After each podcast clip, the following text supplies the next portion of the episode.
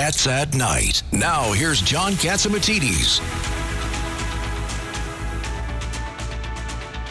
And the person with that breaking news is investigative reporter extraordinaire John Solomon of justthenews.com. That's justthenews.com. John Solomon, what do you have for us? Oh, there's a lot of breaking news happening on Capitol Hill. Just a few minutes ago, the Senate voted to approve legislation that will impose a, uh, a, a, resolution in the uh, a, rail strike. It's going to avert the rail strike. Unions will have to take this deal. This is a unique part of labor law where rail unions have a different treatment of the law. So we have averted what would have been a very economically damaging rail strike. But the fallout from this vote is going to be difficult. Unions are very much angry at Democrats allowing this to happen. Uh, 20 years ago, Joe Biden was on the opposite side of a debate like this. They feel betrayed, and it'll be interesting to see how that carries into the next election cycle. Unions mad at this, but for the good of the nation, right now, there is not going to be a rail strike during the holidays. That's the big breaking news out of Washington right now. That's good news. Now, uh, Arizona, they've called the election, or they haven't called the election. What's going on in Arizona?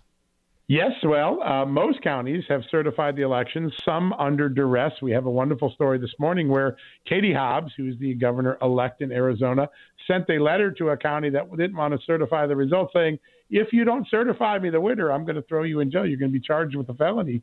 Kind of a strong arm tactic. But um, there are in the final stages of certification. There are a couple holdout counties, and the state must certify after the counties. And at that point, the lawsuits will then be germane, meaning just candidates like Kari Lake and Abe Hamadeh, who's the attorney general nominee for Republicans, they're going to sue and challenge the results. They've been unable to do that until the state certifies. That's a couple days off.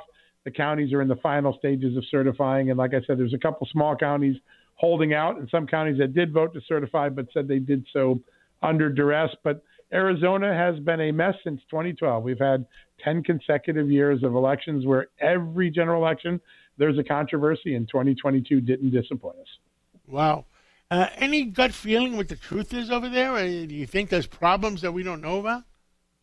Well, we know historically there have been consistently the same problems difficulty with machines working, uh, difficulty with printers working, uh, long delays in counting uh, early and uh, provisional ballots, and then a large number of provisional ballots.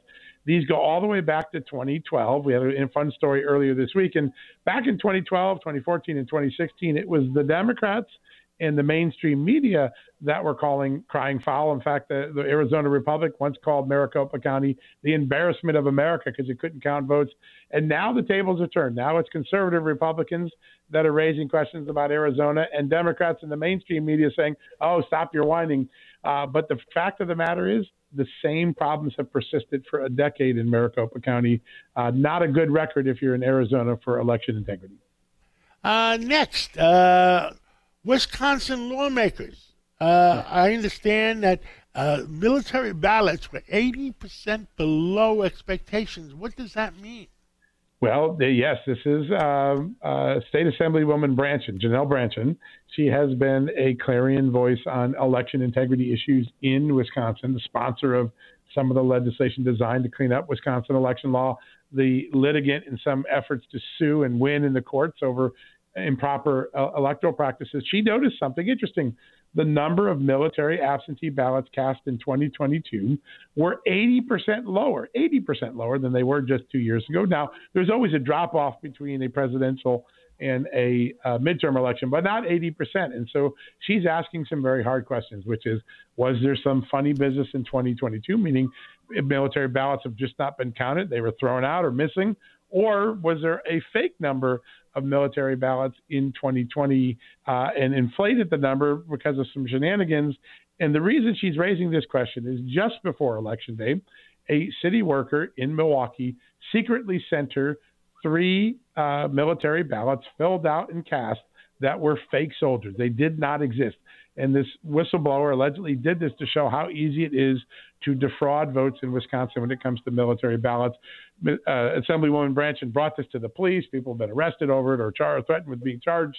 But uh, she's been concerned about the integrity of military ballots, and an 80% drop, well, that, that's a red flag for just about anyone who counts ballots. And switching gears, uh, John Solomon, you know, the Biden administration, day one, he cut he cut down the Keystone pipeline. There's been this war, war on mm-hmm. fossil fuels, and now the Environmental Protection Agency has quietly quadrupled regulatory costs of carbon emissions. Again, waging war on the fossil fuel industry. Tell us all about this because I think a lot of Americans don't know what's going on because the administration says one thing and then they're quietly doing another. Yeah, well, this is a really interesting story because uh, one, not even people in the in the energy industry knew until we discovered this. This was very quietly done. It was a document dropped in a rulemaking process in a very arcane area of law. Uh, but about two weeks ago, the uh, EPA came out and said, uh, we believe the uh, net effect of carbon emissions in the country is four times what Barack Obama originally told us in 2009. This is a a, a, a, statistic known as the social cost of carbon. It's completely invented, by the way. Congress never passed a law saying create a social cost of carbon. Uh, it is something that's currently being challenged in the courts. But if this social cost of carbon is allowed to stand, uh, it has now quadrupled from $51 for every cubic foot of carbon dioxide put into the um, atmosphere to $200 or $190 for every cubic foot.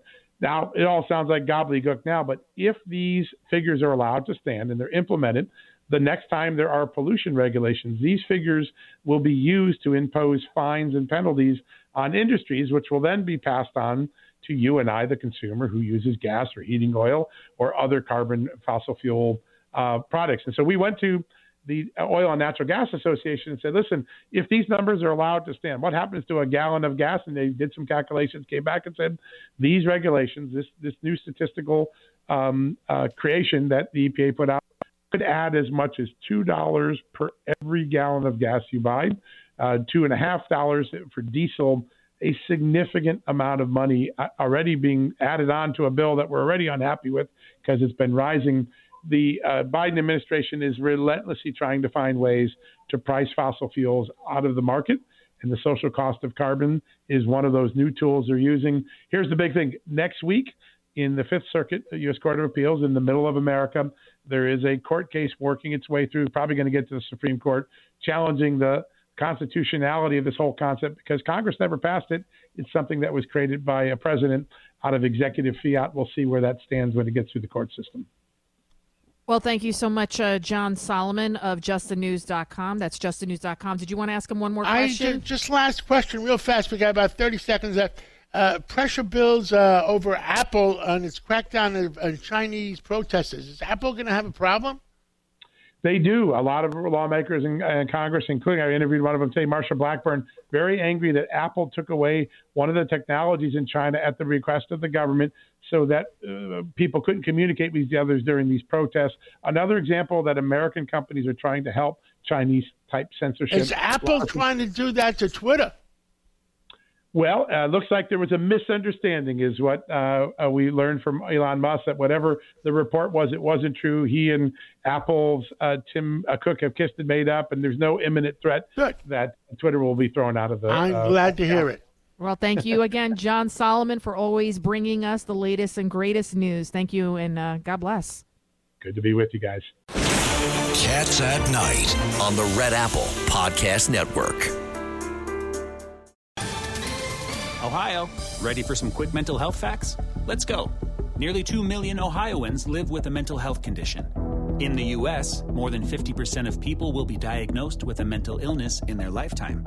Depression is a leading cause of disability worldwide. So, why are some of us still stigmatizing people living with a mental health condition when we know all of this? Let's listen to the facts and beat the stigma. Ohio, challenge what you know about mental health at beatthestigma.org.